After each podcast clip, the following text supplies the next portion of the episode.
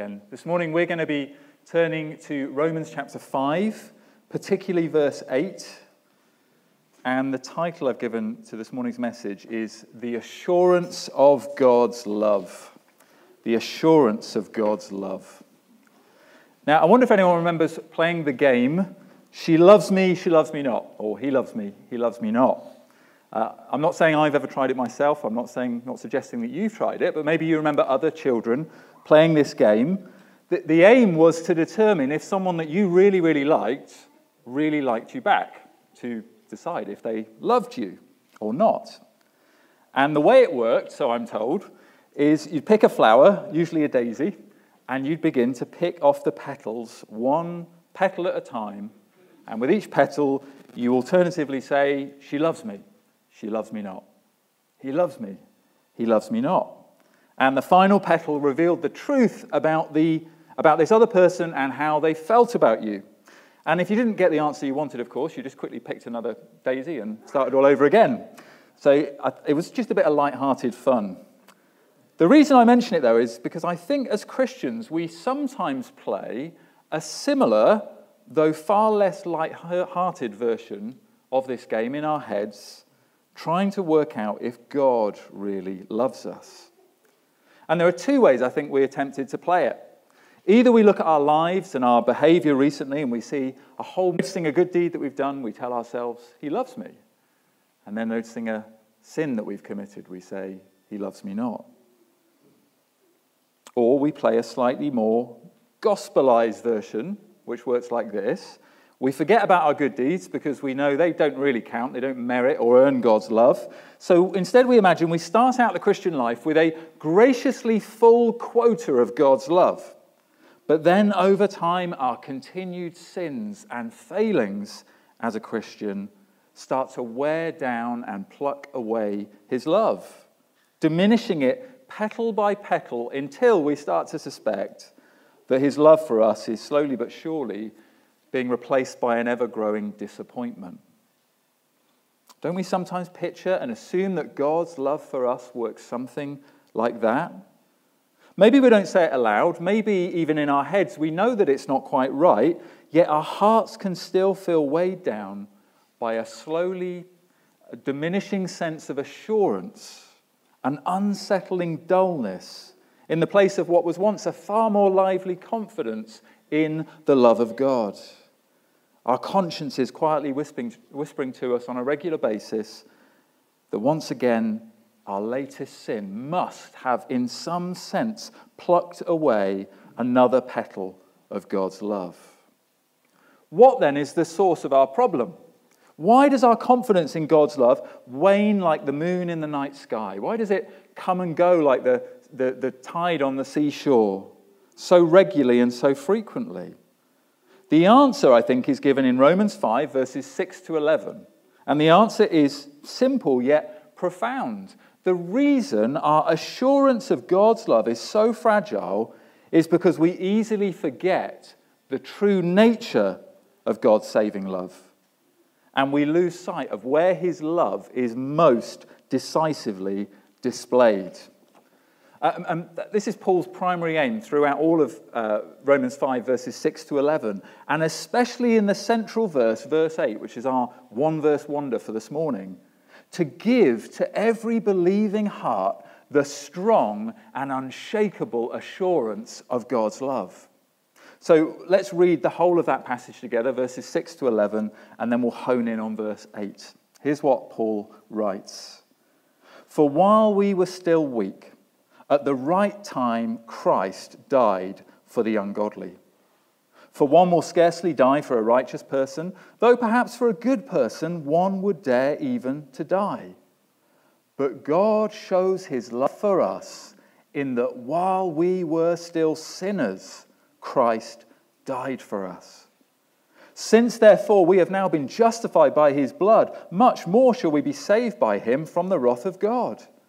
For if while we were enemies, we were reconciled to God by the death of his Son, much more now that we are reconciled shall we be saved by his life.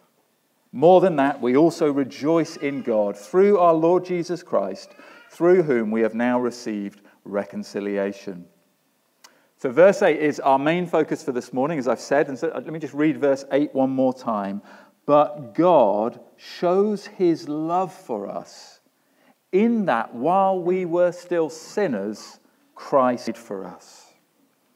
Uh, now, just before I introduce uh, some headings for this morning, let me first draw your attention to one particularly important word in this verse that really shapes my three points that I'm going to give to you, that we're going to work through. And that word is shows. Because the word for shows here, the Greek word for shows that Paul uses here, means not just to point out something vaguely in the distance, oh, it's somewhere over there, but actually to step forward and demonstrate it and show proof of it. It means to hold something. For- and what we find in this verse are two definitive proofs of God's love for us. Two prongs of evidence on what is really the same kind of gospel house key or door key, given to us by God to unlock the door to a richer and deeper assurance of His love. And so we're going to make those two proofs our first two headings for this morning. And then, thirdly and finally, we'll, we'll apply those proofs to some of our biggest and commonest doubts about God's love for us. So let's ask the all important question, the game that most of us swear we've never played Does He love me or love me not? How can I know for sure? Proof number one, says Paul, heading number one. Proof number one Christ died for us. Christ died for us. Now, now, think just for a moment about the different ways we might try to show and demonstrate our love for another person. We've all been there, haven't we, on the eve of an anniversary or a birthday or it's Christmas Eve, and you're desperately trying to rack your brain to think of what to give to someone to demonstrate your love for them. And the places our minds tend to go, apart from blind panic, are to things. We think about things that we could buy for them or make for them to give them. Uh, and granted, not just material things, but other things too, like our time or our attention or our words and actions of love for them. And throughout the Bible, God also demonstrates his love for his people through the giving of many things as well. He gives us life and breath and every good thing. He gives us his counsel and care and attention. He writes prose and poetry and songs that declare his heartfelt love for his people. He often steps in to provide help or provision or rescue. And perhaps often when we wrestle with this question of whether God loves us or whether he still loves us, our minds tend to go to assessing the things that he's given us. Has he given us sickness or health, happiness or sorrow, comforts or griefs, wealth or poverty, ease or difficulty? The problem is, not only are the, are the things that he gives us insufficient on their own to really deeply assure us of his love for us, but at first glance, they can often suggest the very opposite. At first glance, our difficult circumstances, and maybe as well our, our internal feelings of failure again to resist particular sins, can lead us to think that God doesn't really love us or care about us at all. We lose the assurance of his love. Yet, according to Romans 5, verse 8, the, the real problem is not in our circumstances or even in our sins. The real problem is we're looking in all the wrong places for the assurance of his love. Because the ultimate showcase of God's love for us is not, in fact, to be found in things at all. It is to be found in a person, in a Savior the ultimate proof of God's love for us is Christ. As the Apostle John writes in 1 John 4, verse 9, in this the love of God was made manifest among us, that God sent his only Son into the world. When God determined to set forth the ultimate manifestation of his love for us, the ultimate proof of his love, he didn't send riches. He didn't send a care package. He didn't send just another human prophet or ruler. He didn't even just settle for sending an angel from heaven. God sent his own son from the highest heights of heavenly glory down into a world of sin and shame. The eternal Son of God took on flesh. He came as a man, he came as a servant, not counting others more significant than himself, although how rightly he should have done, being the King of glory. But he came to spend his life in the service of others. But the measure of God's love doesn't stop for us there with the incarnation, although what love God displays to us there in so great a condescension as the Son of God coming to live for us, coming to live with us. What love is there displayed, but God's love goes further still.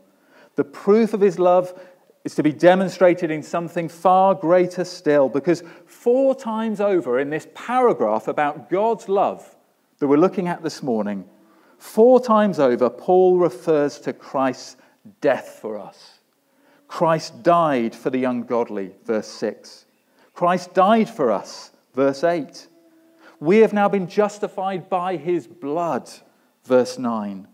We were reconciled to God by the death of his Son, verse 10. Again and again, Paul refers to Christ's death, so much so that by the end you want to ask, why, Paul? Why do you keep telling us the same thing about Christ dying, telling us over and over again? And the answer is simple yet profound because it's not just the coming of Christ, but the death of Christ that is the ultimate proof of God's love for us.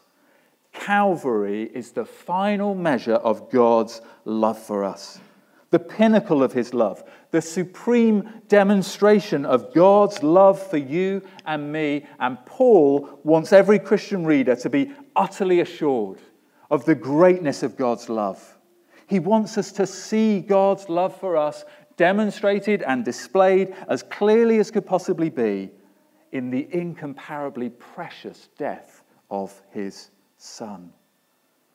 As the hymn writer Isaac Watts once wrote, to see from his head, his hands, his feet, sorrow flow mingled down. Love so amazing, so divine, when we survey the wondrous cross on which the Prince of Glory died. As one old pastor wrote, David Clarkson, he said, What greater expression of love could the great God vouchsafe than to deliver his Son unto death? What greater expression could Christ make of his love to us than to die for us, and to die such a death and in such a capacity in our stead? That he who gave life and being to all things, and sustains all in life and being by the word of his power, should die. That infinite glory should suffer a shameful death should endure the cross and despise the shame, that God, blessed forever, should become a curse and die a cursed death, hanging on a tree. That he who was more valuable than 10,000 worlds should give himself a ransom for us and not think his life, his blood, dear, but lay it down freely as the price of our redemption. Dear doubting Christians here this morning, doubtful oftentimes of God's great love for you. God wants you to see. He wants us to see. He wants us to know that He has proven in the profoundest and mightiest and surest possible way the matchless heights of His unfathomable love for you by sending Christ to die for you. That is the first proof in Romans 5, verse 8, of God's unchanging love for you. But there's something more. There is here a second proof, complementing and fleshing out the first, intended to take us even deeper into the depths of God's love for us. That second proof is this our second heading for this morning, proof number two Christ died for us while we were still sinners. The first proof of the vastness of God's love was, was found in what he sent Christ to do for us. The second proof is found in when he sent him to do it. Because God didn't wait to demonstrate his love for us until we had made ourselves better people. until we'd made ourselves more worthy and more deserving of his love. He didn't even hold back from sacrificing his son for us until at least the time came when we were ready to see and admit our sin. No, God chose to demonstrate the infinite heights of his love for us, sending Christ to die for us while we were still sinners. In fact, you can tell it in Paul's mind, this second proof of God's love is just as important as the first. It's just as vital in convincing us of the true extent of God's love for us because just as he mentions Christ's death four times in verses 6 to 11, he also mentions the condition we were in four times when Christ died for us. So, first of all, in verse 8, he reminds us that God demonstrated his love for us while we were still sinners. Which is to say, while we were still lawbreakers, while we were still willfully rebelling against the moral character of God, willfully rejecting the goodness and the holiness of our God. Secondly, God showed his love to us while we were still ungodly. Verse 6. Though we were made in the image of God, we had all of us defaced his image in us. We opposed it and despised it and tore it to shreds. We eagerly made ourselves unlike God, ungodly, falling so far short of his original purpose for us that we would reflect his character and his image and his glory. Thirdly, verse 10 tells us Christ died for us while we were God's enemies, while we were God haters who wanted nothing to do with him. While given half a chance, we would have gladly done away with him and did when the chance was given to us. And at the same time, in return, God was also opposed to us. We were God's enemies, his holy wrath resting upon us. While we were unquestionably and unapologetically God's enemies, God showed his love for us by sending Christ to die for us. And to top it all, Paul reminds us Christ died for us while we were weak. Verse 6 and helpless. While we were weak and helpless. And this, sadly, is not the kind of nice, innocent cat stuck up a tree kind of weakness and helplessness. This word weak in verse 6 speaks of our having blinded and incapacitated ourselves spiritually, of the way that we made ourselves entirely incapable of pleasing God or even seeking after Him. It also speaks not just of a minor weakness or injury that we needed a little outside help with. No, our weakness was nothing less than complete spiritual deadness towards God. There was nothing that we could do to save ourselves. There was nothing that we could do to mend what we had broken. We were dead in our transgressions and sins. Without God, without hope in this world, like those who had not only fallen into a pit too deep to climb out of, but those who had fallen into a deep pit and died. Guilty, vile, and helpless we. We could not have been more lost and undeserving. And it was precisely at that time, at just the right time, verse 6, that God chose to demonstrate his love for us, just when we needed it most, and just when we could not possibly have been further from deserving even an ounce of God's love. At just that very moment, God showed his love for us by sending Christ to die for us. Consider now, then, for a moment, what all of this tells us about the nature and character of God's love for us. It tells us that God's love is not like any other love that we have ever experienced or known. It, it, cannot be compared to human love. It is of an entirely different order. We as human beings generally love those who we deem worthy of our love. As Paul says in verse 7, sometimes we could even conceive of a love for another person that is so great that one might be willing even to die for that person, but only surely if that person is in some way good and worthy of our love. But God's love pays no attention to the worthiness of the person at all. That's so important. I've printed it in big red letters on my sheet to remind myself of the importance of this. God's love pays no attention to the worthiness of the person at all. In fact, he delights to set his love on the most unworthy and undeserving of all on sinners, on the ungodly, on his enemies, on the spiritually helpless. Why else would Christ die for us while we were still sinners if it wasn't at least in part to show us that when God chooses to bestow his love on us, it isn't based on any good thing that is in us? So these then are the two prongs of this Romans 5 gospel key that begins to unlock the door to far deeper Christian assurance. Two concrete proofs that can overturn our deepest doubts about the true extent of God's love for us. Firstly, that Christ died for us. And secondly, that Christ died for us while we were still sinners. So let's now, finally, thirdly, apply the proof of God's love to our doubts. Let's apply the proof of God's love to our doubts. And to my mind, this passage speaks powerfully to at least two kinds of doubts about God's love that we might commonly wrestle with. The first one is we sometimes doubt whether God could love us at all. We doubt whether God could love us at all. Maybe, maybe this is what you're wrestling with right now.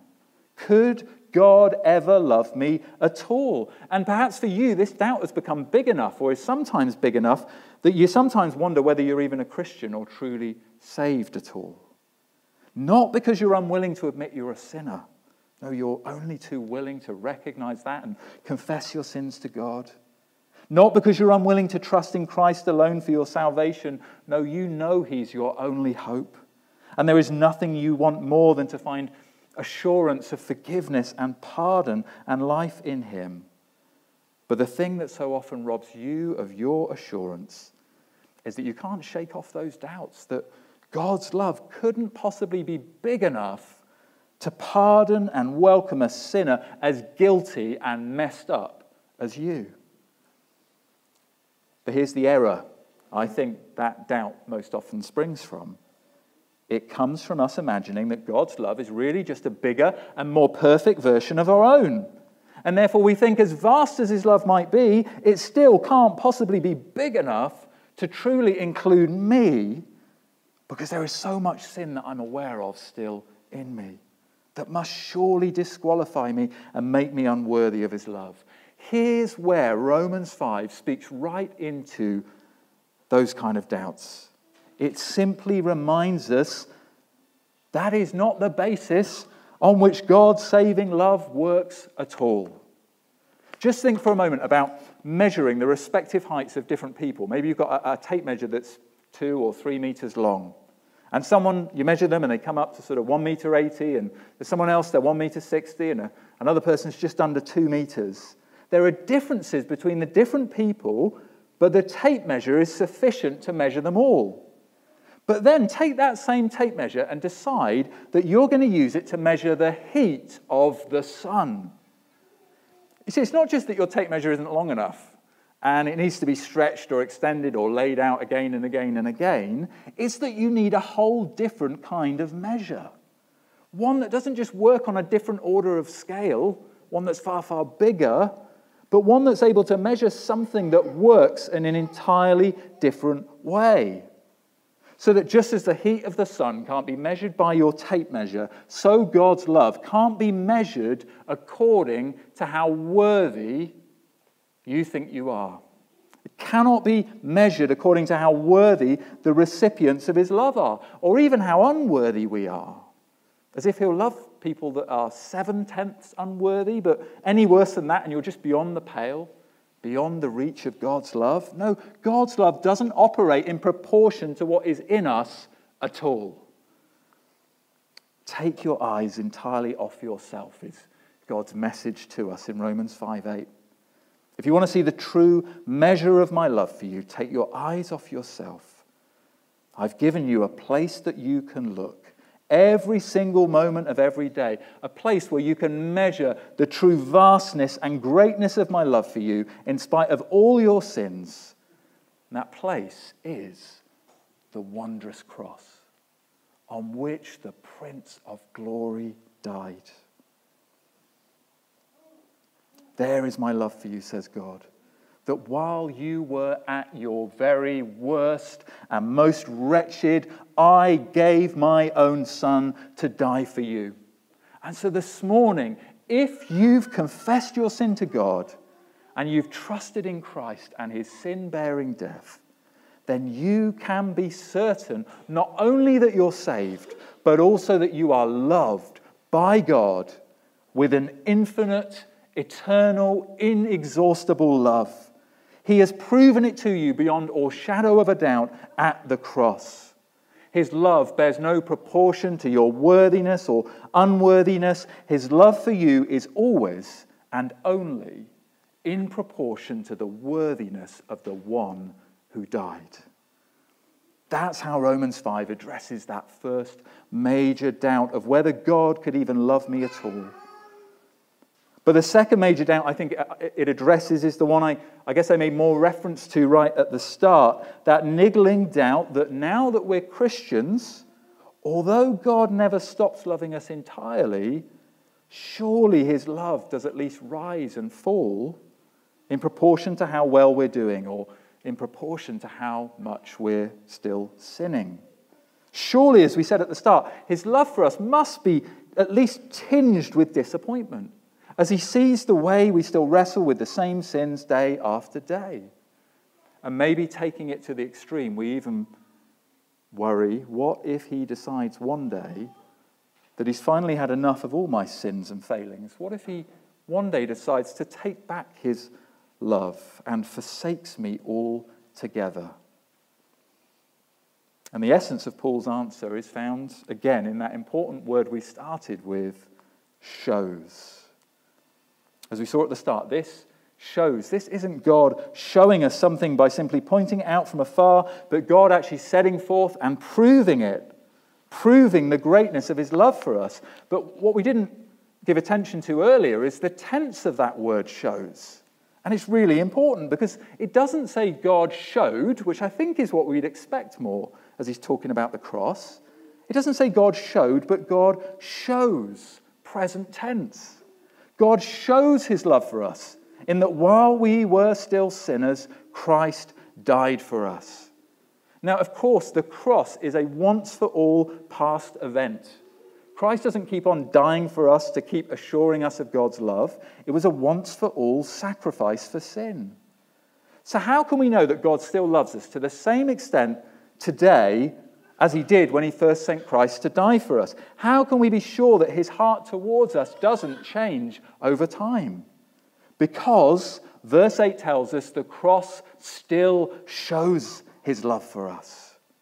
Christ once for all death is still and always will be the measure of God's continuing love towards every Christian believer. His love does not change towards us one single bit. No matter how many times we mess up and sin as Christians, God's love for us does not change. It's the same yesterday, today, and forever, always of the exact same infinite measure that He demonstrated to us once and for all at the cross. His love towards us can no more diminish than the costliness of the cross could ever diminish. Of this we can be assured. But, but the assurances don't quite stop there. And I know we're only looking at verse 8 properly, but I have to mention verses 9 and 10 briefly because Paul immediately builds upon the assurance of verse 8 with two more quick fire reassurances in verses 9 and 10. In both of these verses, Paul puts forth further reasons to be confident of God's enduring love. And he, and he does it both times by making arguments from the greater to the lesser. The first reassurance he gives is a legal one that since we've already been perfectly justified by Christ's blood, no less, how much more certain should we be that there simply cannot be any future wrath or penalty or punishment, no matter how small, left for us to face for our sin. Not when, as the song declares, complete atonement he has made, and by his death has fully paid the debt his people owed. That's the legal reassurance that God's love will carry on, that God's love does not change or diminish, arguing from the point of view of God's justice. But the second reassurance Paul gives in verse 10 is a relational one, arguing perhaps even more incredibly from the point of view of God's friendship. So he says, If while we were enemies, we were reconciled to God by the death of his Son, much more now that we are reconciled, shall we be saved by his life. Meaning, as we look back on God's great love for us while we were still his enemies, a love so great that while we were still sinners, God sent Christ to die for us, how much more confident and assured we should now be that he will go on loving us with the same limitless love now that he has made us his friends. Now that all hostility between us has been removed, and we have already been reconciled to him through the infinitely costly death of his Son. As Dane Ortlund captures it in his wonderful book, Gentle and Lowly, and I'll end with these words We were enemies when God came to us and justified us how much more will God care for us now that we are friends, indeed sons? He eagerly suffered for us when we were failing as orphans. Will he cross his arms over our failures now that we are his adopted children? His heart was gentle and lowly towards us when we were lost. Will his heart be anything different towards us now that we are found? He loved us in our mess then. He'll love us in our mess now. So when you sin, do a thorough job of repenting, rehate sin all over again, consecrate yourself afresh to the Holy Spirit and his pure ways, but reject the devil's whisper that God's tender heart for you has grown a little colder, a little stiffer. God is not flustered by your sinfulness. If you're in Christ and only a soul in Christ would be troubled at offending him, your waywardness does not threaten your place in the love of God any more than history itself can be undone. The hardest part has been accomplished. God has already executed everything needed to secure your eternal happiness, and He did that while you were an orphan. Nothing can now unchild you, not even you. Those in Christ are eternally secure within the tender heart of God. Let's pray.